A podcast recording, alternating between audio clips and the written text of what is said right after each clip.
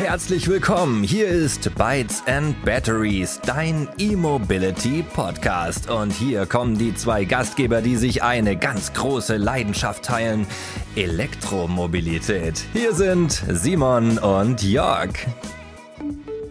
Powered by Hankook. Ja, hallo und ganz herzlich willkommen bei Bytes and Batteries, dein E-Mobility Podcast. Wenn es um alternative Mobilität geht, denken die meisten von euch sofort an das eigene Auto. Denn wir alle fahren mehr oder weniger regelmäßig damit und haben einen direkten Bezug zum Thema. Aber wusstet ihr, dass der Pkw innerhalb der EU nur in Anführungsstrichen rund 60 Prozent der CO2-Emissionen wohlgemerkt im Straßenverkehr verursacht? Welche Verkehrsträger sind dann für die übrigen 40 Prozent verantwortlich? Long story short, diese fallen fast komplett auf den Schwerlastverkehr und zwar mit 26,2 Prozent und leichte Nutzfahrzeuge mit 11,9 Prozent. Grund genug für einen Blick über den Tellerrand. Weniger mit Meinung, sondern untermauert durch Zahlen und wissenschaftliche Erkenntnisse. Begrüßen wir unsere heutigen Gäste Professor Dr. Boris Zimmermann, Studiengangsleiter Logistik an der Hochschule Fulda und Philipp Knauf, verantwortlich für Datenanalyse und die TCO Betrachtung im Projekt Alternative Antriebe. Schön, dass ihr euch Zeit genommen habt, bei uns im Podcast dabei zu sein und über die Möglichkeiten zur Dekarbonisierung des Schwerlastverkehrs zu sprechen. Lieber Philipp, wir haben uns bereits persönlich beim DAF E-Truck Event in Fulda kennengelernt. Ja, da hatte der Michael, der heute auch als Co-Host am Start ist, eingeladen und äh, ja, uns die Tür geöffnet für das Event. Das war wirklich sehr, sehr cool. Und deshalb lassen wir Professor Dr. Zimmermann den Vortritt. Lieber Herr Zimmermann, bitte stellen Sie sich und Ihre Arbeit doch einmal kurz vor, sofern das bei der Vielfalt überhaupt geht. Der Bytes and Batteries Podcast wird unterstützt von Hankook und Ion, der globalen Reifenfamilie speziell für Elektroautos. Ja, vielen Dank. Also ich selbst komme aus dem Speditionsbereich. Ich habe zwölf Jahre lang in der Spedition gearbeitet, auch als Geschäftsführer und Inhaber und habe einen relativ großen Bezug natürlich zum LKW. War auch mal eine Zeit lang Photovoltaiker, das heißt, das Thema erneuerbare Energien ist mir nicht fremd. Und seit 2013 bin ich in Fulda an der Hochschule und seit etwa sechs Jahren beschäftige ich mich mit der Dekarbonisierung von Schwerlastverkehr, also im Straßengüterverkehr. Und der Fokus war eben da auf Elektromobilität. Wir sind jetzt ein bisschen breiter. Wir sind auch im Wasserstoffbereich, haben wir ein Projekt gemacht. Und wir hatten den ersten E-LKW der Welt bei uns und da hat uns netterweise der Herr Al-Wazir besucht und in dem Zusammenhang haben wir jetzt insgesamt glaube ich, das fünfte Projekt in diesem Bereich, sind auch im Bereich ein bisschen Digitalisierung unterwegs, ja, und das sind so meine Kernkompetenzen. Super, herzlichen Dank für die Vorstellung. Ganz spannend ist sich auch das Thema Wasserstoff. Wir als E-Mobility Podcast mit Fokus auf, ja, auf das Auto und den Pkw sprechen natürlich auch gerne darüber, dass Wasserstoff da nicht wirklich die Zukunft ist, also jetzt eben im Pkw-Bereich und schieben das ganz gerne mal auf den Transportbereich, Schwerlastbereich. Da können wir Sie heute auch noch ein bisschen drüber sprechen. Aber vor allem geht es jetzt auch um die Dekarbonisierung auch anhand von ja, der batterieelektrischen Mobilität. Lieber Philipp, dich habe ich auch schon angeteasert hier bei uns im Intro. Wir haben uns schon kennengelernt, ja, aber unsere Hörerinnen und Hörer noch nicht. Vielleicht sagst du auch noch ein paar Worte zu dir und auch ja, deiner Arbeit an der Hochschule Fulda. Zu mir in aller Kürze. Mein Name ist Philipp Knauf, bin jetzt seit ungefähr zwei Jahren an der Hochschule Fulda für den Professor Zimmermann tätig. In verschiedenen Funktionen bin ich jetzt da mittlerweile zum ordentlichen Mitarbeiter aufgestiegen und jetzt da seit etwas über einem Jahr da im Forschungsteam tätig im Bereich Datenanalyse TCO. Heißt, ich schaue mir zusammen mit meinen Kollegen die Telematikdaten an und dann überlegen wir uns auf gut Deutsch, was kann so ein E-LKW eigentlich heute schon machen? Und zwar anhand von realen Daten und vergleichen das dann mit den Dieseldaten und gucken da von den Dieseldaten, was wir da sehen, wie viel kann davon ein E-LKW heute schon fahren. Und das sollte sich natürlich auch rechnen. Und von daher kommt da die Kostenrechnung dann noch mit oben drauf, was natürlich durch die aktuellen Verwerfungen am Energiemarkt nicht leichter wird ja, vorher Ausflug im B2B-Sales für vier Jahre Software-Dienstleistungen gemacht, davor meinen Bachelor in Gießen. Und ja, jetzt bin ich hier. Optimal, da bist du ja genau richtig hier bei uns, hier in einem E-Mobility-Podcast. Und ja, genau, du hast es ja gesagt, ich habe vorhin auch von TCO gesprochen, also steht ja für Total Cost of Ownership. Wenn man das nicht weiß, bevor wir hier mit Abkürzungen um uns schmeißen, was wir ja ganz gerne mal machen. Aber das hast du jetzt auch nochmal erklärt, genau, also die deutsche Bezeichnung. Perfekt. Und ja, dein Vortrag, du hast den Herrn Professor Zimmermann würdig vertreten. Wir waren ja da, Michael, also Michael Richter und ich. Und ja, der Michael, der hat wahrscheinlich auch gerade schon gezuckt, als er das Thema Telematik Daten gehört hat, denn er ist unser Datenmensch hier. Und ja, auch der Mann mit dem Chip in der Hand, der mit dem, so kündige ich ja. an, der mit seiner Hand quasi alles bedienen und aufmachen kann. Und da hat er sicher einige Fragen. Aber den Vortritt kriegt jetzt erstmal der Simon für die nächste Frage. Ja, auch von meiner Seite erstmal herzlich willkommen bei uns im Podcast. Ist ja wirklich super spannendes Thema, mit dem ihr da forscht oder auf dem ihr da forscht vielmehr. Und wir sind jetzt schon mal gespannt auf eure Erkenntnisse. Wir hatten ja in der Folge 60 schon mal erfahren, dass E-Trucks trotz ihrer Förderung immer noch deutlich teurer sind als vergleichbare Verbrenner. Also vor allen Dingen in der Anschaffung, aber auch eben, weil die passende Ladeinfrastruktur in Depots errichtet werden muss, um eben davon unabhängig zu sein von öffentlichen Ladeinfrastrukturen und die immer noch derzeit eher auf E-Autos ausgelegt ist. Also E-Autos, nicht E-Lkw. Ist der Kaufpreis denn aus eurer Sicht die größte Hürde, wenn es um die Einflottung von einem vollelektrischen Lkw geht? Oder hat man da als Unternehmen, denke ich, hat man natürlich, du hast eben schon angeteasert, Philipp, eher den Total Cost of Ownership oder vielleicht Kosten pro Kilometer vielleicht auch im Blick? Oder ist da auch im gewerblichen Bereich immer noch eine Angst vor dem neuen Unbekannten, die dem da irgendwie entgegensteht? Ich würde es übernehmen, ja. Gerne, ja. Und das ist so, dass natürlich der Kaufpreis und die, die Total Cost of Ownership ein wesentliches Problem sind. Ähm, sonst wäre das alles ganz easy. Wir haben circa ungefähr 300.000 Euro für das Fahrzeug selber. Das geht jetzt für 26 Tonner und für Sattelzugmaschinen. Das sind ja 70 Prozent aller Fahrzeuge im Straßengüterverkehr. Und dann haben wir derzeit, also ich habe das lustigerweise gestern Abend erst ausgerechnet, wir haben von, ich mache jetzt Wasserstoff einfach mal mit, wir haben pro Kilometer 90 Cent für den Wasserstoff. Wir haben derzeit, das habe ich eine ganz aktuelle Rechnung bekommen, also ich darf die Zahl sagen, aber nicht, wer die ausgerechnet hat, was ein sehr, sehr großes Unternehmen.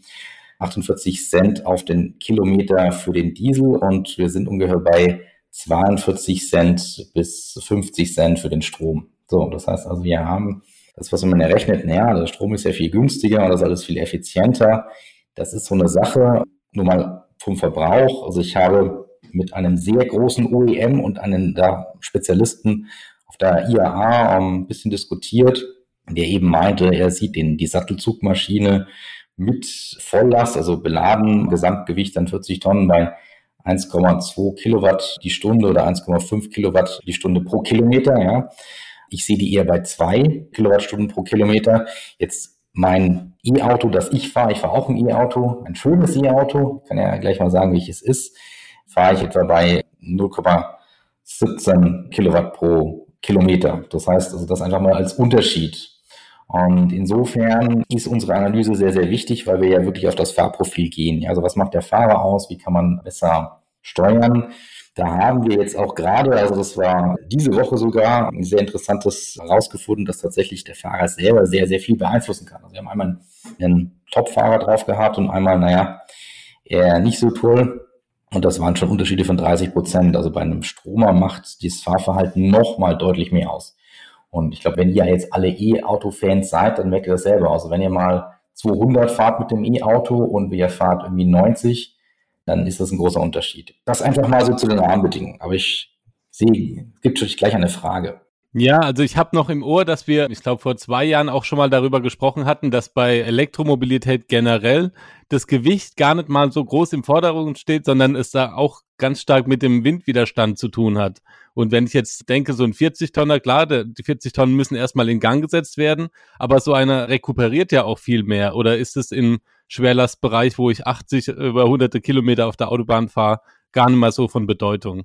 Das ist sogar also ganz, ganz spannend. Also wir sind in Fulda auf die Wasserkuppe gefahren und sind also mit hochgefahren. Wir hatten erstmal 100 Prozent, dann hatten wir oben noch 82 Prozent und dann sind wir runtergefahren und hatten im Endeffekt in der gesamten Strecke, circa 100 Kilometer, ja, glaube ich, 81 Prozent immer noch stand. Also das, was der da aus der Wasserkuppe rausgeholt hat, das war gigantisch.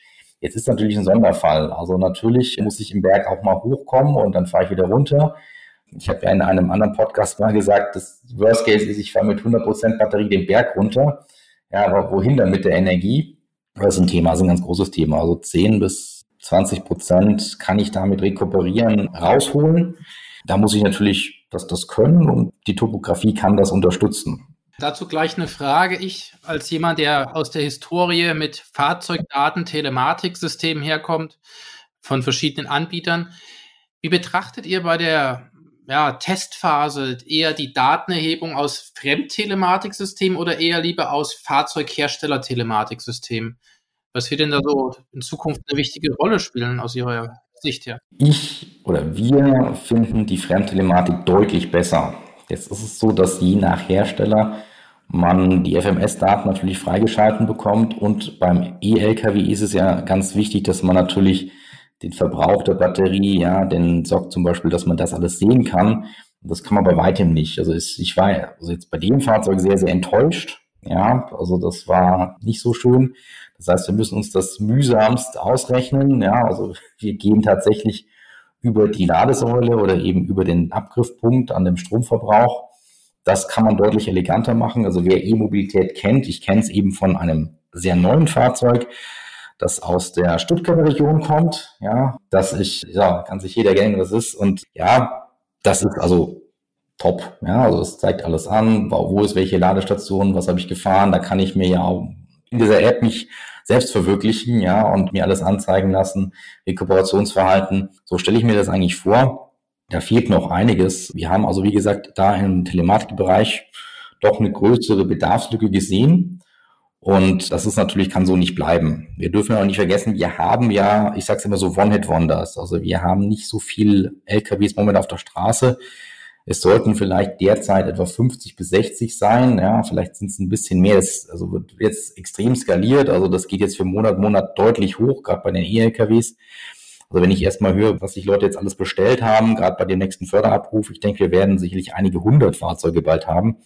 Aber jetzt Anfang dieses Jahres hätte ich wahrscheinlich 30 oder 50 gezählt. Bei 300.000 Fahrzeugen, das ist natürlich nicht so viel. Frage auch zu den Studien, die an der Hochschule, Hochschule Fulda angegangen werden. Betrachtet man da nur rein die E-LKWs oder auch die Elektrotransporter? Weil die große Masse sind ja wirklich diese Kurierdienste, die in Zukunft mit Elektro Fahrzeugen unterwegs sind. Ja, wir sind ein bisschen drüber. Also wir sind ja quasi Schwerlast, alles was mehr als 12 Tonnen Gewicht hat, weil das natürlich nochmal ein bisschen mehr Herausforderung ist. Bei den dreieinhalb Tonnen ist es so, es gibt, die sind sehr grob bestreut. Also wir haben dreieinhalb bis vier Millionen von diesen 3,5 Tonnen auch Sprinter genannt, auch nach einer großen Firma aus dem Süden, ja. Und man nennt sie auch, manche nennen sie auch Busse. Das ist sehr, sehr unterschiedlich. Ja, also ist es ein Personentransport? Ist das jetzt der Handwerker oder Handwerkerinnen, muss man sagen, die das nutzen? Oder ist es eben der klassische Verteilungsverkehr? Oder es gibt aber auch sehr viele, die im Fernverkehr fahren und die fahren ihre 1200 Kilometer am Tag. Das heißt also, die Anwendungsszenarien sind da relativ unterschiedlich und derzeit werden ungefähr 100 bis 150 Kilometer Reichweite geboten. Wir haben das auch mit einer, kann ich sagen, das ist die Firma Geis mal ein bisschen ausgerechnet, im Nahverteilungsverkehr in Würzburg haben wir von 20 Fahrzeugen eines gefunden, das also, also wo man elektrifizieren könnte. Und das ist natürlich ein bisschen mau. Also man rechnet so auch 200, 300 Kilometer am Tag bräuchte man. Das kann man erreichen. Also wir sind davor, ne, das zu erreichen. Und wir sind auch davor, dass die First Mover jetzt sagen, ich hätte nicht, ich habe jetzt zwei, drei E-Autos oder E-LKWs, die funktionieren, ich will jetzt 5, 10, 20, 30. Das heißt, es gibt Anwendungsszenarien, da funktioniert da wird es skaliert und es gibt eben noch einige Bereiche, wo eben das Eis noch nicht gebrochen ist und wir einfach allerdings mit der Technologie mitschwimmen und da besser werden und am Ende, was wir auch nicht vergessen dürfen, hat der Kollege schon gesagt, es fehlt mir als Quintessenz noch an der Aerodynamik, also an diesem Fahrzeugkonzept zugeschnitten auf die Elektromobilität. Und auch da wieder, dieser große Hersteller aus dem Süden Deutschlands hat da natürlich vorgelegt mit einem ich sag's mal böse, das sagt ja, da gibt's ja immer den Tesla-Killer, ja, in Anführungsstrichen, ja. Also da gibt's ein Fahrzeug, das sehr gut ist und das ist natürlich darauf zugeschnitten und das fehlt auch da. Ja, also wir brauchen andere Fahrzeugkonzepte, da sind wir nicht. Das, was wir jetzt alles sehen, sind LKWs, die sind umgerüstet. Das heißt, man hat einfach diesen Motor weggelassen und das eingefügt und da wird sicherlich noch einiges kommen. Da habe ich auch interessante Sachen auf der Messe gesehen. Perfekt, vielen Dank. Da haben wir auf jeden Fall schon mal einen guten Punkt, denn wenn ich mich da jetzt nicht komplett täusche, konzentriert sich ja eure Forschung an der Hochschule Fulda vor allem oder halt auch schwerpunktmäßig auf den Güternahverkehr. Was müsste denn aus Ihrer Sicht in Bezug auf Batterietechnik, Ladeinfrastruktur und Co. passieren, damit auch eine Elektrifizierung des Fernverkehrs in naher Zukunft möglich ist, beziehungsweise wann werden wir diesen Punkt erreichen? Ich greife jetzt mal voraus, im Intro haben wir also quasi in der Pre-Show auch darüber gesprochen, dass natürlich die Brennstoffzelle da eine große Rolle spielen kann oder könnte. Ist das der Fall? Denn auf den aktuellen Messen, die jetzt gerade so abliefen, da war schon ein bisschen die Stimmung auch in Richtung batterieelektrisch ist auch im Schwerlastverkehr oder im Lkw-Bereich generell eher die Zukunft und Wasserstoff war gar nicht so viel zu sehen. Also das liest man auf LinkedIn und Co. Ob das so ist, kann ich jetzt gar nicht beurteilen. Da fragen wir doch jetzt einfach mal direkt die Profis. Also, um zusammenzufassen, das ist so die berühmte Gretchenfrage. Also erstens, wir konzentrieren uns auf den Nahverkehr, haben wir aber auch dort Anwendungsszenarien, wo zum Beispiel gesagt wird, jetzt können wir nicht mehr an unseren 16 oder 32 Ampere Steckdose laden. Ja, das Thema ist, jede Spedition hat drei, vier, fünf so Lade, also Ladestecker mit 16 oder 32 Ampere. Das heißt, da zwei, drei Fahrzeuge sind erstmal kein Problem. Jetzt will man das im Nahverkehr groß skalieren und ich bin auch mit einer sehr großen Spedition dran, dass man für den Nahverkehr so eine Art Schnellladelösung findet, weil die Anwendungsszenarien sind die, der Fahrer hat 20 Minuten Zeit. So.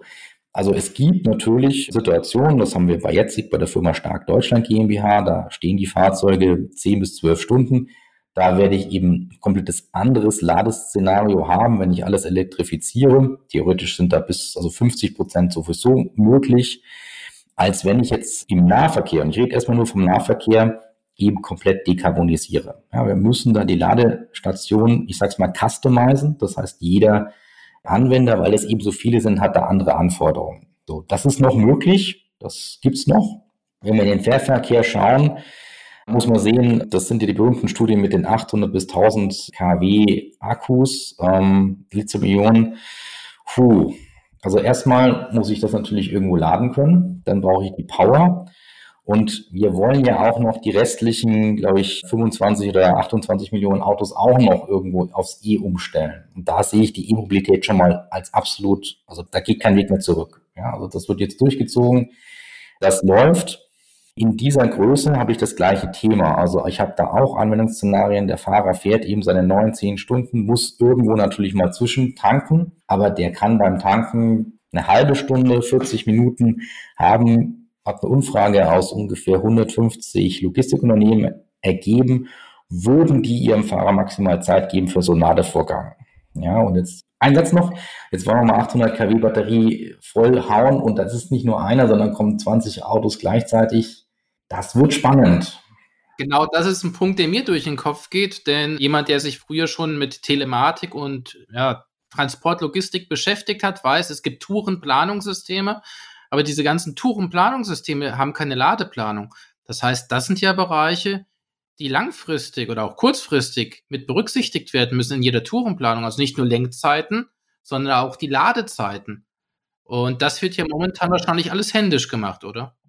Ja, also derzeit ist der Bedarf, also es gibt ja schon Ansätze, es ist, Fraunhofer hat auch mal was entwickelt, das wird noch nicht so gesehen. Im, Im, Nahverkehr sind wir an sowas dran. Also wir wollen selbst da in, in diese Richtung gehen, können das auch, müssen dann noch ein bisschen buddeln. Ja, im Fernverkehr ist es so, dass ich, es ist auch ein Thema, nur ich habe da meine Bauchschmerzen. Also die Frage ist für mich, oder was ist die Frage? Ich sehe beim E-Auto eine Entwicklung. Und diese Entwicklung wird die nächsten zehn Jahre kommen. Und die wird immer besser werden. Und wir werden dann nur noch E-Autos haben. Und wir haben ja nicht nur dieses Device, wir haben ja noch zig andere Devices, die könnten wir jetzt alle aufzählen mit Lithium-Ionen-Batterien. Und die sind extrem vielfältig. Also letzte Zahl, die ich gesehen habe, wir haben derzeit drei Milliarden Smartphones weltweit. So. Das heißt also nur eine Zahl. Das heißt, die Lithium-Ionen-Batterien oder die Batterietechnik wird sich exponentiell weiterentwickeln, weil das ist ein extrem großer Markt mit allen möglichen. Wir alle haben mittlerweile irgendwelche Staubsaugerroboter etc. etc. Und wenn jetzt mal nur West, also sagen wir mal Europa und USA der sogenannte Westen inklusive Japan, wenn da jeder zweite so einen Staubsaugerroboter hat, dann einfach mal hochrechnen und hochskalieren, was das alles bedeutet. Das heißt, diese Technologie kommt. Das heißt, die Elektromobilität kommt von unten, in Anführungsstrichen, also vom Pkw. Aber wir haben ja auch noch Schiffe, wir haben noch Flugzeuge. Und da ist natürlich das Thema Wasserstoff ein Punkt. Da könnte ich jetzt auch natürlich ausführen, weil ich das auch bis zum geht nicht mehr auf der Messe nochmal mich durchgefragt habe, weil es gibt natürlich auch die Wasserstofflobby. Und ich sag's mal so, wenn wir jetzt es schaffen, die PKWs komplett zu dekarbonisieren, wenn wir den grünen Strom entsprechend auch herbekommen, da sehe ich jetzt auch keine so großen Schwierigkeiten. Und wir jetzt, jetzt schaffen etwa 60.000 Nutzfahrzeuge die nächsten zehn Jahre auch noch zu dekarbonisieren, naja, dann bleibt nicht mehr so viel übrig. Ja, und das heißt, will man dann den Weg gehen, ja, oder sagt man, okay, wir warten einfach nochmal auf diesen sozusagen, ja, auf diesen Durchbruch. Ja, ähm, das heißt, in 10, in 15 Jahren haben wir vielleicht eine ganz andere Lithium-Ionen-Technologie, haben eine ganz andere Ladeinfrastruktur und sich dann nochmal an das Thema ranzuwagen und sagt, jetzt wollen wir auch den Fernverkehr dekarbonisieren. Nicht zu erwähnen, dass es vielleicht auch das andere intelligente Konzept gibt. Das ist sozusagen so mein Stand. Vielen Dank. Ja, das klingt auf jeden Fall logisch.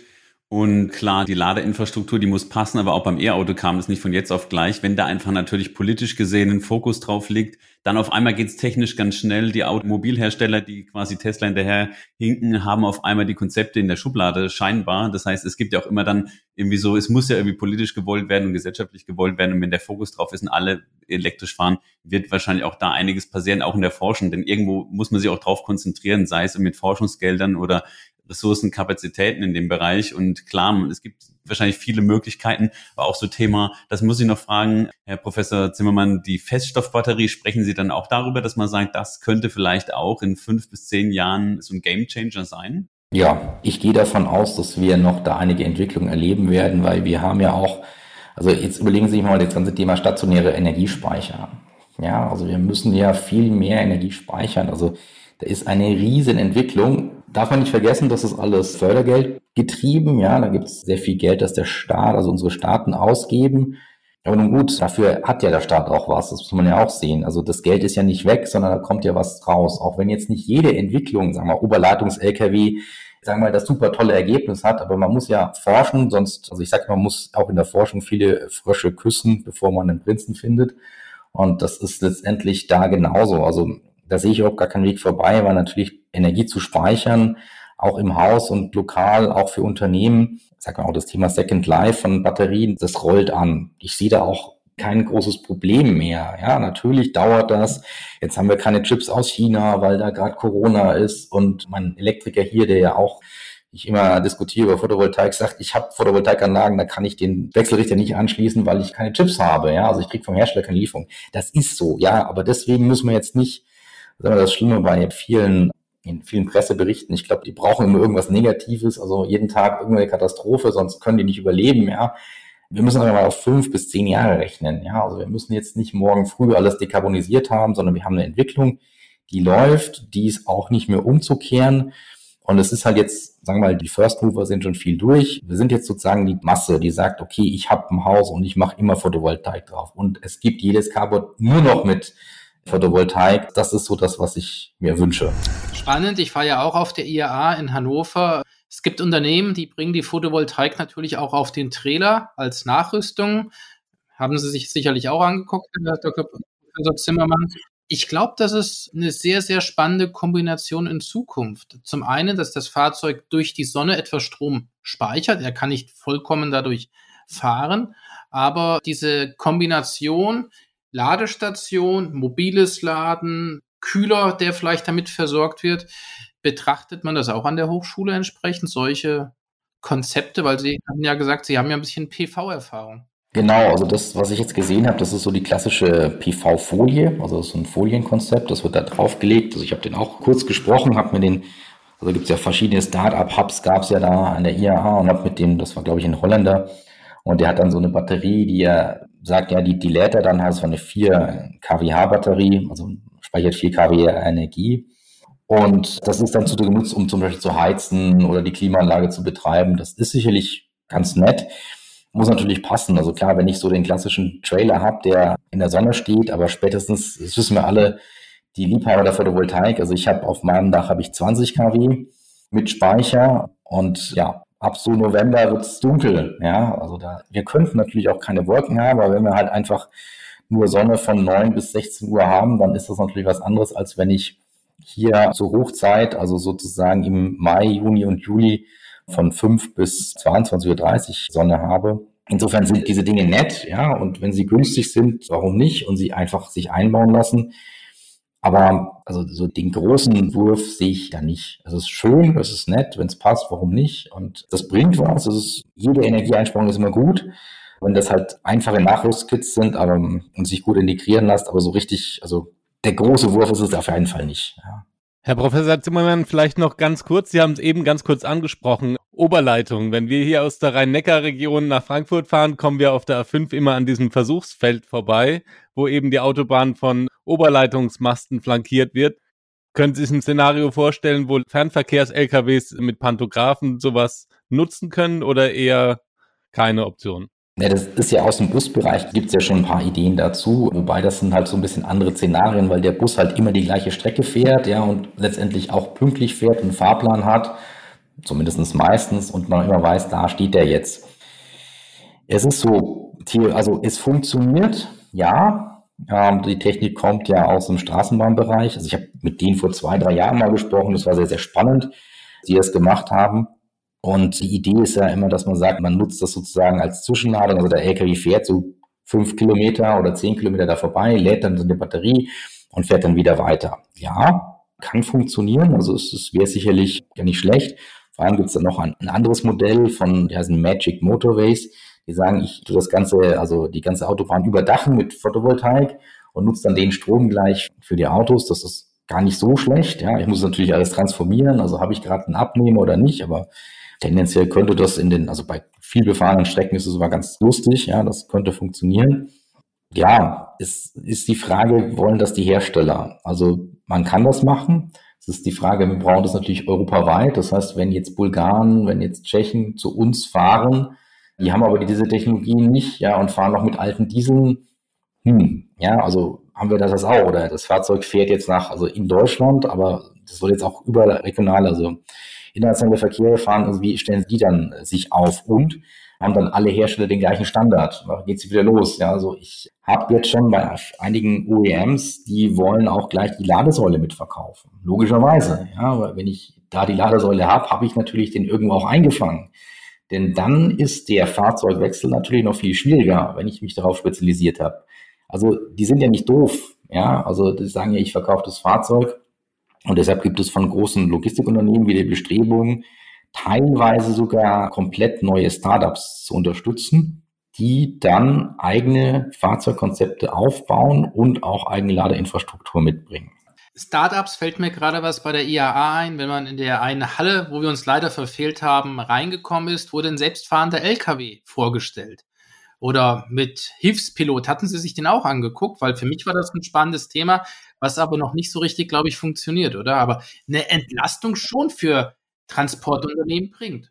Das ist ja mein sozusagen mein Supercredo zu sagen. Also wir elektrifizieren nicht nur, wir machen auch ein komplett neues Konzept, eben um dieser Fahrerproblematik, Personalproblematik zu begegnen. Ja, das ist auch so. Ich habe hier ja, das, ist, das sind ja so diese immer diese LIDAR-Systeme. Also die kommen ja aus der Vermessung von Flächen oder von Oberflächen. Und das Problem an denen ist, alle Systeme funktionieren gut, wenn ich das Ganze einzäune. Also da kommt keine, weil das System kann nicht entscheiden, ist das jetzt ein Mensch, ist das ein Kind oder ist es eine Mülltonne? Das ist einfach nur ein Objekt. Ja. Und natürlich ist man dann dran, das zu verbessern. Aber jetzt beispielsweise, ich hatte jetzt im Bahnbereich, auch mit dem Siemens-Ingenieur gesprochen, ja, wir haben das probiert, aber der hat die Tauben auf dem Dach nicht erkannt. Ja, dann sind die irgendwie da reingeflogen und hat das Ding irgendwie angefangen stehen zu bleiben. Also wenn sie von ihrem Roboter, je nachdem wie neu der ist, also ich habe jetzt mir einen neuen gegönnt, ja, also der weiß, ist das jetzt eine Katze, ist das jetzt ein Baby, das da rumkriecht oder steht das Objekt da immer da? Und das ist so diese Gefahr. Es gibt die Lösung, dass wir das über 5G lösen. Also wir haben alle unsere Smartphones und jede Person auf in diesem Land oder ist in diesem Planeten hat, dann ist dann über 5G vernetzt und das wird permanent irgendwo gemeldet und dann kann natürlich das System erkennen, okay, das ist jetzt der Herr Meier, der Herr Müller oder der Philipp Knauf, der vorne gerade in meiner Fahrbahn ist und deshalb muss ich runterbremsen. Das wäre so das Endziel. Derzeit funktioniert das relativ gut bei irgendwelchen U-Bahnen, ja, bei abgesperrten Bereichen. Also ich könnte jetzt beispielsweise bei den Bahnen, ja, ähm, beim Regionalverkehr das alles einhausen und dann würden die vermutlich relativ gut fahren.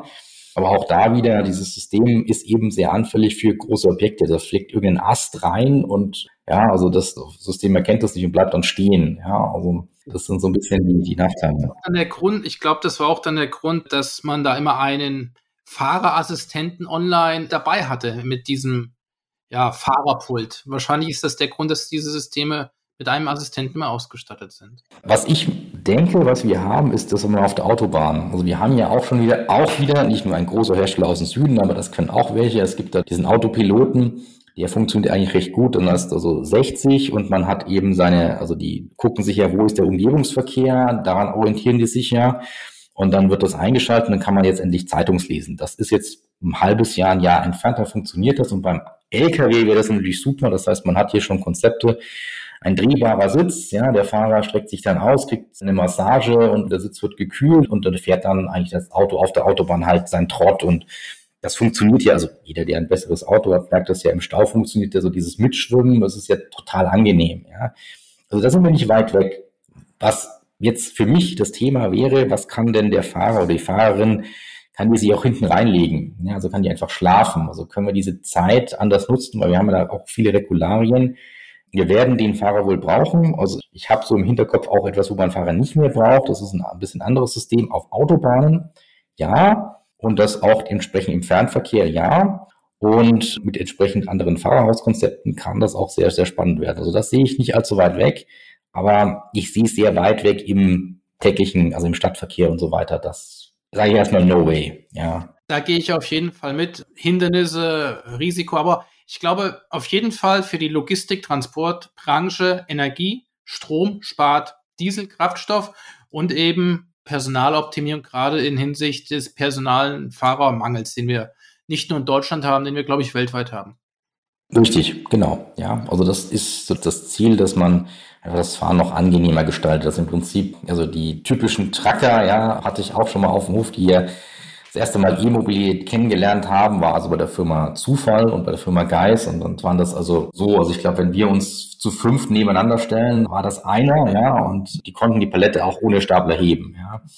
Und die haben dann natürlich so ein E-LKW gesehen und gedacht, um Gottes Willen, ja, also nach dem Motto Akkuschrauber und dann sind sie drin gesessen. Auf einmal haben die natürlich, da kann ich ja den Ferrari überholen, ja, also im Kick-Off oder Kick-Down, ja. Also dieses, ich glaube, so viel Kickdowns hat dieses Fahrzeug seines Lebens noch nicht erlebt, aber die haben dann eben auf den, das ein großer Speditionshof, irgendwie erstmal voll Gas gegeben und gemerkt, wow, ja, also der lässt auch wirklich einen Porsche an der Ampel stehen und das finden die toll. Was aber wesentlich wichtiger war, ist die Geräuschkulisse. Also wir haben das Thema Lärm und Tinnitus und so weiter, das denkt man immer nicht. Gerade wenn beim Nahverkehr diese Fahrzeuge ständig laufen, weil man will natürlich nicht frieren oder nicht schwitzen im Fahrzeug haben ja, also einer hat mir klar gesagt, er ist, war zwölf Jahre lang Fahrer, dann hat er sich umschulen lassen, weil er den Tinnitus gehabt und ist jetzt in der Dispo. Und der fand das total angenehm. Ja, also es gibt Leute, die reagieren dann halt auch stark drauf. Logischerweise, Lärm macht nicht unbedingt gesund. Und das ist halt bei dem E-LKW viel besser. Vor allem, es ist ja nicht nur der Lärm selber für den Fahrer. Wir haben ja auch dann die Herausforderungen im Stadtbereich. Das heißt, Städte wollen ja auch weniger Lärmemissionen hören. Und ich denke, das ist ein Zukunftsbereich. In anderen Ländern ist es schon so, auf was wir alle achten müssen. Also Energiekosten sparen, Personal optimieren, Personal optimal einsetzen und natürlich auch den Lärmpegel in den Städten reduzieren. Genau, genau. Ich kann auch noch was zu, also ich weiß nicht, wie das zur Lithium-Ionen-Batterie erklären. Ich hatte da ein kleines Streitgespräch mit einem vom Wasserstoff, also Wasserstoff, sage ich mal, Fraktion, die hartnäckig die Wasserstofftechnologie gelobt hat und den Kobold verteufelt hat. Ja, das kann ja zum Besten geben. Da gibt's auch sowas, was man, das wir mal recherchiert haben über einige Kanäle, was man eigentlich immer dazu sagen muss. Also, ich meine, Sie sind natürlich eine Elektro- oder sagt eine Elektromobilitätsfraktion. Ich denke, dass ihr da schon ein bisschen was gemacht hat, aber ich habe einfach auch da mal die Stoffstürme recherchiert und habe der Wasserstoffmensch war das so ein bisschen war am Anfang sehr laut und dachte, er kann mit seinen Argumenten mich dann zerlegen und dann habe ich so relativ ruhig das alles gebracht und dann war es so ein bisschen vorbei, ja, also der wollte mir erklären, wie schlecht die Elektromobilität ist und danach kam er selber ins Grübeln.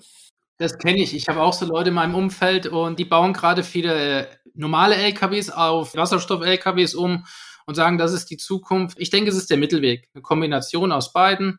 Wir werden sehen, was die Zukunft bringt.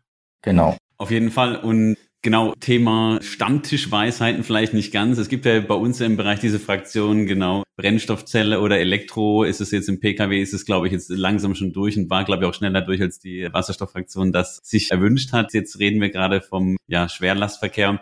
Und auch da sieht es aus Sicht von Ihnen und euch als Forscher jetzt auch eher Richtung batterieelektrisch aus. Ja, wir werden sehen. Also, wie du sagst, Michael, vielleicht wird es auch, auch eine Mischung. Auf jeden Fall spannend. Auf jeden Fall gibt es im Bereich Elektromobilität oder für die Elektromobilität außenrum immer natürlich sehr, sehr viele Stammtischmeinungen und ja, heute können wir das aber alles mal valide untermauern und ja, vielleicht können wir noch mal ein bisschen tiefer in die Zahlen, Daten und Fakten eintauchen. Also welche Potenziale haben wir denn eigentlich in Deutschland? Aber natürlich auch, wir haben vorhin über grenzüberschreitenden Verkehr, ist ja auch gang und gäbe im Schwerlastverkehr gesprochen, dass man, wenn man hier in Deutschland die perfekte Infrastruktur hat, in anderen Ländern vielleicht nicht hat. Also es muss natürlich europaweit gehen, aber auch global gesehen. Welche Potenziale haben wir denn da in der Dekarbonisierung? Auch jetzt in Bezug auf den Umweltschutz, weil letztendlich machen wir das ja alle nicht, weil wir sagen, wir finden jetzt die eine oder die andere Technik gut, sondern weil wir natürlich einfach CO2 einsparen wollen und weil das eben einen Beitrag ja leistet ja einfach um den Klimawandel anzuhalten oder zu verlangsamen. Das sind ja sechs bis acht Prozent CO2-Äquivalent, rechnet man immer. Und wir sind halt im Prinzip der Leader. Also wir und die USA sind da relativ weit. Also in den USA kommen halt auch spannende Entwicklungen, weil die natürlich sehen, sie haben endlich wieder wieder eine Chance in diesem Automotive-Sektor und auch im Lkw-Bereich mitzuspielen. Die haben natürlich gerade das Thema Pick-up-Truck spielt halt in den USA eine, eine große Rolle. Das ist bei uns halt deutlich untergeordnet. Da werden die sicherlich ihre eigenen Konzepte auch fahren, wo sie aus meiner Sicht sehr, sehr stark sein werden. Dann haben wir natürlich dazu Kanada, die, sagen wir mal, Schwellenländer oder Länder, die eher so, sagen wir immer so ein Tick, so ein Schritt dahinter sind, die werden sich halt irgendwann anschließen. Um, wenn wir natürlich, sagen wir mal, erfolgreich umgestellt haben, sag ich mal, sagen wir mal, jemand Schwerlastverkehr im Nahbereich Elektro, im Fernbereich, sagen wir mal, Wasserstoff und da gibt es vielleicht noch ein bisschen was dazwischen. Dann werden sich die anderen anschließen. Also auch China, Japan, Südkorea sind natürlich da sehr interessiert und dass die Japaner sind so ein bisschen eher wasserstofflastig, das kommt aus der Historie. Das heißt, die haben einfach mehr auch Wasserstoff schon Speicher, sind da auch richtig gut drauf. Die Südkoreaner haben jetzt auch einiges, also im Bereich Wasserstoff gemacht. Und da wird man natürlich auch versuchen, mit neuen Technologien sozusagen diese Nischen zu besetzen. Ja, also ich schließe das durchaus nicht aus, dass wir haben gar nicht so wenig Wasserstofftankstellen, dass wir auch Wasserstoffautos sehen ja, und dann sozusagen eigentlich zwei Fraktionen es gibt, ja, und im, im Lkw-Bereich sehe ich das ähnlich. Und die weltweite Entwicklung ist dann eben immer ein bisschen nachgelagert. Also wenn wir sozusagen hier fertig sind mit dem ersten E-Autos und sagen wir mal die zweite, dritte Generation kommt dann in den Zweitmarkt, ja, dass dann sozusagen auch dort die Entwicklung passiert. Wenn ihr jetzt mit dem E-Auto nach Kroatien fährt, wird ihr das merken, was Ladeinfrastruktur heißt. Also da ist dann auch Österreich super, ja, Slowenien muss man dann noch ein bisschen suchen und bei Kroatien sagt man Hilfe. Also ja, wenn man das richtige Auto hat, geht das dann gut, aber so sind hier die Entwicklungen eben. Ja, das dauert dann und, und darf auch nicht ganz vergessen, ähm, die Durchschnittslöhne sind natürlich in anderen Ländern nicht so hoch. Das heißt, die werden sich erstmal schwer tun, ein Auto zu kaufen, das jetzt ein bisschen teurer ist. Die Infrastruktur kann dann halt nur über die EU dann wieder gefördert werden und das ist ein bisschen eher schleppender. Aber auch da die Entwicklung kommt und wird auch da seinen Weg finden. Das wird halt ein bisschen länger dauern. Wir müssen halt in 10, 20 Jahreszeiträumen denken.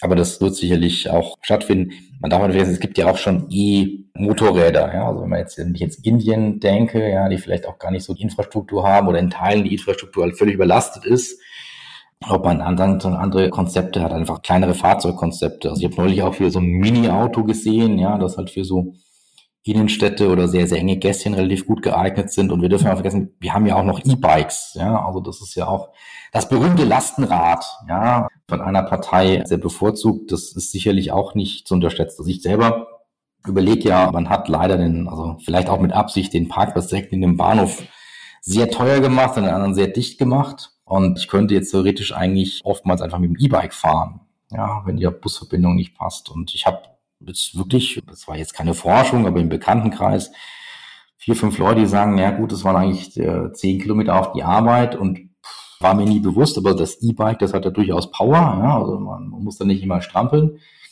Und ich fahre das jetzt eigentlich mit dem E-Bike, das geht genauso, ja, dann ich kann den, den normalen Weg nutzen, ja, also auch die Bundesstraße, weil es ein bisschen schneller fährt. Und ich kann aber auch einen Radweg nutzen, also ich bin da flexibel. Das, ich glaube, da haben wir auch noch Potenzial. Insofern sehe ich die Mobilität durchaus als veränderbar und auch dass wir da eine positive Entwicklung weltweit haben werden. Ich sehe es ja selber bei meinem Fahrverhalten. Sobald ich in Großstädte fahre, Berlin, München, Hamburg, Köln, ich nehme die Bahn. Um flexibel zu sein, nehme ich dann den E-Scooter, klassisches Sharing. Ich möchte gar nicht mehr Langstrecke mit dem Auto fahren, weil ich bin viel flexibler in der Stadt und das, was wir ja gerade auch gehört haben, Parkplatzsuche und Parkplätze sind teuer, also nehme ich mir lieber irgendein Sharing-Objekt und fahre mit dem von A nach B und stelle es wieder hin. Also das ist die Zukunft, denke ich. Genau, also wenn es noch, es wird auch noch eleganter werden. Also ich habe jetzt auch auf einer anderen Messe drei, vier Apps gesehen, ja, die das alles verknüpfen mit, ich glaube, wir haben alle einen PayPal-Account. Ich weiß nicht, Philipp, ob du auch einen hast, ja. Also das heißt, ich kann darüber letztendlich das Ganze nutzen und freischalten. Ich war jetzt neulich in Berlin, weil ich da auch, das ist aber jetzt eher Hobby, also ich interessiere mich ja privat auch ziemlich dafür. Ich weiß, ob jemand diesen Casey Neistat kennt oder Nestat, der ist ja, also einer nickt, ja, also wenn man ihn nicht kennt, dann weiß man nicht, der hat ja so E-Skateboards rausgebracht, die äh, immer in, in New York fährt er immer so hip und cool mit diesen Skateboards auf der Straße. Das fand ich jetzt ziemlich lustig, weil man die halt, also nimmt er ins Flugzeug mit, ja, also die sind halt mobiler, diese E-Scooter. Also ich habe irgendwann, hat mich einer mal genervt, der war direkt auf meinem Parkplatz gestanden, wollte ich den so wegheben. Ja, und ich mache ja Gewichtheben, aber das Ding hat, habe ich gedacht, ups, das ist aber ganz schön schwer. Ja, also da musste ich erstmal schön in die Knie gehen und das Ding mal hochheben. Ja, also es war jetzt nicht einfach so leicht und also mir ist das Ding zu schwer und ich würde eher sowas bevorzugen, also so einen kleinen Motor. Also gibt es ja auch so ein paar Anwendungen, wo ich sage, ich kann das über mitnehmen und das fährt dann vielleicht an seine 15, 20 kmh und das reicht mir dann, um diese Last Mile halt noch zu überbrücken, weil da habe ich so meins dabei, ja, da muss ich nicht, also auf diese Sharing, aber Sharing ist auch gut. Da finde ich halt E-Bikes vielleicht ein bisschen besser, weil die Scooter sind halt cool, weil die überall an jeder Ecke stehen. Ja, und das ist auch mittlerweile, dass man das Smartphone halt, dass das immer stabiler wird und man das quasi als Navi nutzt. Ja, dann klemme ich das quasi ein und fahre damit. Ich glaube, da sind wir an dieser Schwelle. Also ich glaube, ihr seid alle deutlich jünger als ich. Ich bin jetzt 46 oder 47. Also die junge Generation ist da mehr. Ich glaube, die Generation drüber, ja, also die jenseits 50, 60 sind, die sehen das halt noch ein bisschen anders, ja, aber ich glaube, da kriegt man das wird auch ein Gamechanger sein. Ja, also das, die Mobilität wird anders. Wir fahren dann in die Städte halt wirklich nur mit dem Zug rein. Ein paar Anwendungen brauchen wir schon noch. Also Ärzte und Handwerker, die müssen halt auch im Auto fahren können. Und auch der Notwagen muss da durchkommen und gewisse Belieferungskonzepte. Aber grundsätzlich, ja, also die Sachen sind auf dem Tisch und werden halt sukzessive umgesetzt. Ja, Erkenntnisse durch die Forschung sind ja extrem wichtig, um auch die Leitlinien vorzugeben und damit richtig die wichtigen Entscheidungen getroffen werden können. Welche Rolle spielt denn der politische Wille, wenn es darum geht, auch Transportfahrzeuge auf umweltfreundliche Antriebe umzurüsten? Hatten wir ja ganz am Anfang schon festgestellt, dass die Förderung momentan die die absolute Vorbedingung ist. Ohne Förderung passiert momentan nichts, weil es einfach aktuell ohne Förderung noch viel zu teuer ist. Die Förderung ist natürlich etwas Politisches, Deswegen ist es aktuell ganz klar so, dass ohne den politischen Willen würde sich das sehr viel schleppender, wenn überhaupt, bewegen. Also das kann ich nur unterschreiben. Ich, Philipp ist jetzt gar nicht so zu Wort gekommen. Ja, also ich bin natürlich länger in dem Thema drin. Ja, also er macht das sehr, sehr gut. Also er schickt mir immer wieder auch tolle Artikel zu und macht da sehr viel. Also es ist ein großes Problem an der ganzen Geschichte haben wir natürlich. Wir haben Verschmutzungsrechte generell sind schwer besteuerbar. Also es ist so, für Verschmutzung kostet erstmal kein Geld. Ja, und das geht also für allen, allen Bereich. Und jetzt haben wir natürlich Nationen, die eher im Wachstum sind und sagen, na ja, Kohle ist zwar schlimm, aber es ist einfach günstig. Oder wenn ich sehe, dass die Leute in Jordanien halt Dieselkraftwerke betreiben und damit ihren Strom machen, weil das Öl dort kommt aus Saudi-Arabien und ist extrem günstig. Ja, die haben natürlich keine Ökosteuer und sonst was da drauf. Dann haben wir natürlich ein Thema zu sagen, wie können wir das begründen? Also man kann natürlich die Versicherungsberechnungen nehmen und sagen, na ja, also mit dem Klimawandel wenn wir jedes Jahr zusätzlich 100 Milliarden Euro nur für die Landwirtschaft ausgeben müssen, wegen Bewässerungssystemen, wegen ja, schlechten Ernten etc. Wenn wir natürlich nochmal, also aufgrund von klimatischen Veränderungen ganz andere ja, Kühlungsprobleme haben, ja, und, und vielleicht auch irgendwo Heizprobleme, dann kostet uns das so viel Geld, dass wir, wenn wir jetzt da investieren, dass wir uns das einfach sparen. Man versucht es auch mit dem Gesundheitssystem auszurechnen, ja, also wenn wir natürlich Feinstaub und so weiter mit Krankheiten, das sind alles so Themen, wo man versucht, das mal irgendwie zu berechnen, aber es ist halt schwer greifbar. Und die Kritiker, also ich sag mal Klimakritiker und nicht Skeptiker, die machen natürlich das auf und sagen, das kostet ja erstmal Geld und bringt nichts, ja, oder bringt wenig oder ist nicht sichtbar der Erfolg. Und das ist ja das, das große Problem, ja, dass natürlich Umweltschutz erstmal kostet und die Vorteile sozusagen nicht so transparent sind. Klar, wenn ich, also in dem Bereich Verschmutzung, also wenn ich in unsere ganzen Flüsse vor 30, 40 Jahren, ja, das große Fischsterben im Rhein, jetzt kann man drin schwimmen. Ja, also wir haben natürlich da was getan, betrifft natürlich mehrere Bereiche und das erfordert halt die Investitionen und die Gelder des Staates, die natürlich auch sinnvoll angelegt sind. Ja, da, da kommt auch was raus. Wir sind einfach mit der E-Mobilität effizienter. Also ich lade hier von März bis November an meinem eigenen Dach. Ja, ich brauche nicht mehr an die Tankstelle fahren. Ja, und das ist natürlich super. Das sind für mich auch so Entwicklungen, unabhängiger zu werden, ja, mich selbst zu versorgen. Das sind sozusagen spannende Entwicklungen. Und kostet er erstmal Geld, ja. Leider kostet es Startgeld und uns irgendwo indirekt auch. Das geht ja durchaus auch Hand in Hand mit dem, was vor einigen Folgen bei euch war mit den beiden Wissenschaftlern vom Fraunhofer Institut, die ja auch wunderbar erklärt haben, dass es natürlich immer verlockend ist zu sagen, ach, die paar Prozentchen, die ich ausmache, da sind doch erstmal die anderen in der Pflicht. Und so eine Förderung ist natürlich was, was dann auch einen Anreiz schafft oder schaffen kann, um da zu incentivieren, zu sagen, naja gut, das sind meine paar Prozentchen, aber vielleicht lohnt es sich ja für mich, vielleicht ist es ja eine gute Sache. Oder natürlich auch da den entsprechenden gesellschaftlichen Druck hinterzubringen.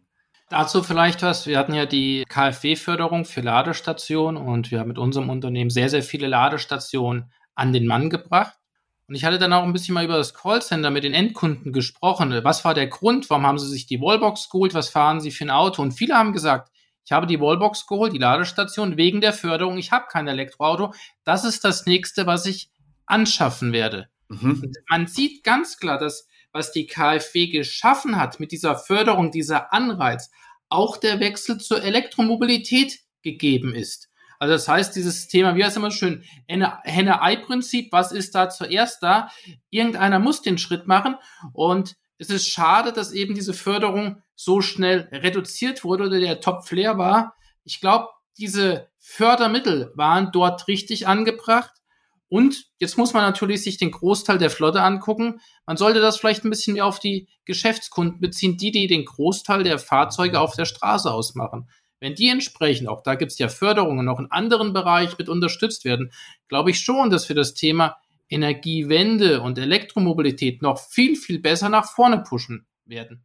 Absolut, finde ich auch. Ich finde es halt nur schade, weil man eigentlich mit den Incentivierungen und der Subventionierung von Elektromobilität nur die Tatsache ausgleichen muss, dass umweltverschmutzende Logistik oder Mobilität generell erstmal nichts kostet oder CO2-Ausstoß erstmal umsonst zu haben ist. Und weil das so ist, müssen die CO2-armen Alternativen künstlich gepampert werden. Ist eigentlich schade, diese Entwicklung. Ja, auf jeden Fall sehe ich auch so gerade die Förderung, die du angesprochen hast, Michael, die, also die 440-Förderung war ja die Förderung für die privaten Wallboxen, die jetzt ausgelaufen ist, leider. Ich denke auch, die hätte noch ein bisschen verlängert werden können, denn wir sind noch längst nicht da, wo wir hin müssen. Und ja, Simon, du hast auch gesagt, Verschmutzung kostet nichts. Klar, das wird irgendwann eingepreist und wir reden ja auch über THG-Quote und sonstige Dinge, dass man dadurch vielleicht dann wieder einen Vorteil bekommt, wenn man eben saubere Mobilität nutzt und mit einem E-Auto rumfährt etc. Aber auch die 441-Förderung, die läuft noch quasi für Unternehmen. Also wir haben gerade, möchte ich noch berichten, hier bei uns im Geschäft, im Unternehmen ja neun Ladepunkte angeschafft und Wallboxen und wir haben ja eh nur E-Autos und die werden auch immer mehr. Klar sollten die Autos weniger werden. Also ich bin auch voll dafür, gerade in der Stadt einfach zu sagen, du Michael, hey, ich nehme da jetzt irgendwie die Last-Mile-Dinger, ich nehme jetzt die Bahn und dann nehme ich mir eben nicht ein Auto für zwei Kilometer und stelle das hin und verbrauche Parkraum, sondern ich steige dann auf einen E-Scooter um oder nutze noch irgendwas Kleines oder eben hier von, vom Herrn Professor Zimmermann das E-Skateboard, was es alles so gibt. Und es gibt ja auch Apps, also ich kann ja also wir hatten ja auch schon hier den einen oder anderen App-Anbieter bei uns dabei und die dann wirklich auch diese Mobilität anbieten in ihrer App, die einfach die Schnittstellen, Grenzen, sage ich mal, sprengt, wo man wirklich dann mit einer App sagt, hey, ich kann, also das war Free Now, ich kann das ansprechen. Wir hatten ja Free Now hier im Podcast, den Deutschlandchef von Free Now wo man sagt, ich fahre mit einer App Bus, ich fahre Bahn und so weiter. Für mich ist immer das Problem, ich brauche irgendwie 20 Apps hier in Deutschland und, und mir irgendwie, wenn ich in einer fremden Stadt bin, irgendwie die Verkehrsverbünde und so weiter, dass ich das dann nutzen kann. Wenn ich eine App habe und ich kann alles nutzen, dann macht es doch gerne. Dann kann ich da einfach ohne irgendwelche Schmerzen und irgendwelche Angst, dass ich da jetzt irgendwie hier das falsche Ticket ziehe oder nicht weiß, an welchem Fahrkartenautomat ich das bekomme, wenn der denn geht, kann ich das nutzen. Und da müssen wir natürlich auf jeden Fall hin aber genau wie wir bei unserer Flotte, also momentan, wir sind halt eher ländlich angesiedelt, da ist es super und da klappt es auch elektrisch. Und jetzt haben wir gerade auch die zweite Generation an E-Autos, wurde vorhin auch schon angesprochen, dass die natürlich immer besser werden und die Akkus. Und wir sind jetzt irgendwie von 200 Kilometer Reichweite auf 250, 300 hoch und jetzt liegen wir halt gerade bei irgendwie bei 450 bis 500, ja, also mit einem Volkswagen auch nicht, dass wir jetzt irgendwie hier was Größeres hätten. Und das ist natürlich echt super. Und da tut sich einiges. Und das wird Philipp sicher auch im Schwerlastverkehr der Fall sein, dass es dann Entwicklung gibt, wenn da einfach die Förderung hingeht. Und je mehr da einfach passiert, umso mehr Geld fließt da rein, wie angesprochen, umso mehr Forschung und dann wird das Ganze beschleunigt werden. Es hat eine Studentin, die auch in dem Projekt zuweilen mitarbeitet, hat das mal sehr, sehr schön und plakativ auf den Punkt gebracht. Am Anfang der Autos musste man Benzin auch noch in der Apotheke kaufen. Und da sind wir zum Glück ja schon eine ganze Ecke weiter und natürlich entwickelt sich alles und es entwickelt sich auch, auch stetig nebeneinander weiter. Wenn man jetzt da mit dem Finger schnippen würde und plötzlich wären alle LKW elektrisch, dann käme das Stromnetz nicht hinterher. Ja, aber wir schnippen ja nicht mit dem Finger. Ne? Das funktioniert ja auch nicht. Es geht alles Schritt für Schritt für Schritt für Schritt immer vorwärts und es ist einfach eine fantastische Entwicklung, wo ich wahnsinnig froh bin, dass, dass wir die hier an der Hochschule Fulda live begleiten dürfen wir werden alle schrittweise wachsen. Wir haben eben den Businessbereich, Transport, Logistik, der wächst wahrscheinlich schneller hinsichtlich von Förderungen, um eben Personal zu optimieren, um eben Engpässe da zu reduzieren. Wir haben aber natürlich auch den privaten Bereich durch Förderung hoffentlich Vielleicht hört jemand auch aus unserer Regierung nochmal unsere Podcasts, weil ich weiß, viele Tausende von Leute hören ja den Bytes and Battery Podcast. Sollte man auf jeden Fall sich vielleicht ein bisschen nochmal ans Herz legen, sich damit auf jeden Fall in unserer Regierung zu beschäftigen, weil diese Förderung ist wichtig. Und vor allem danach noch die Fahrzeugspeicher, also allein die Speichermedien, die wir dann nachher in den Garagen haben, auf den Betriebshöfen haben, auf den Straßen haben. Das ist für den Energiewandel, den wir jetzt benötigen, gerade aufgrund der aktuellen politischen, aber auch wirtschaftlichen Situation, denke ich, für die Zukunft einer der wichtigsten Bereiche, an dem wir alle gemeinsam arbeiten müssen. Wenn man so ein E-LKW vor der Tür stehen hat, dann hat man ein Thema Vehicle to Grid, dann hat man natürlich auch einen ordentlichen Speicher. Ich stelle mir jetzt auch die Unternehmen vor, jetzt nicht nur privat. Wir haben jetzt zum Beispiel zum Volkswagen ID3 hier, der kann ja eigentlich bidirektionales Laden. Wenn ich, wenn ich mir jetzt vorstelle, ich gucke fünf Jahre in die Zukunft Unternehmen brauchen Batteriespeicher, haben PV auf dem Dach, haben dann vielleicht in der Logistik E-LKWs vor der Tür stehen und dann laden sie quasi bidirektional und brauchen gar keine teuren Speicher mehr und haben E-LKW mit einer, mit einer riesen Kilowattstundenkapazität. Vielleicht kann das ja auch sein, um dann das Stromnetz auszugleichen und den Betrieb zu versorgen. Also da gucken wir jetzt ein bisschen in die Zukunft. Ja, genau. Aber auf jeden Fall, es war super interessant und ganz, ganz toll, dass wir hier mit der Hochschule Fulda, also mit Herrn Professor Dr. Zimmermann und lieber Philipp auch sprechen durften und dass ihr uns hier so einen Einblick gegeben habt in das, was momentan geht und auch einfach mal weg von diesen Meinungen und hin zur Forschung. Und ja, da möchten wir uns ganz herzlich bedanken und als Gäste gehört natürlich das letzte Wort, wie üblich bei uns, euch. Philipp, du darfst anfangen. Dankeschön. Ich möchte mich an der Stelle ganz herzlich für die Einladung bedanken. Und ja, jeder kann im Kleinen für sich immer ein bisschen was tun. Sei das, ne, die Rechnung wird es einem auch danken, Grad weniger in der Wohnung. Sei das vielleicht mal das Rad nehmen, sei das vielleicht mal eine Strecke zu Fuß gehen. Und ja, wenn jeder ein kleines Stückchen tut, ne, es ist das kleine Prozentchen, das, das bisschen, die anderen, die anderen. Aber wenn jeder für sich was tut, dann ist schon eine ganze Menge getan. Genau, also wenn man das mal sieht, vor zehn Jahren habe ich weder an E-Autos noch an E-LKWs gedacht. Nicht mal ansatzweise, ja.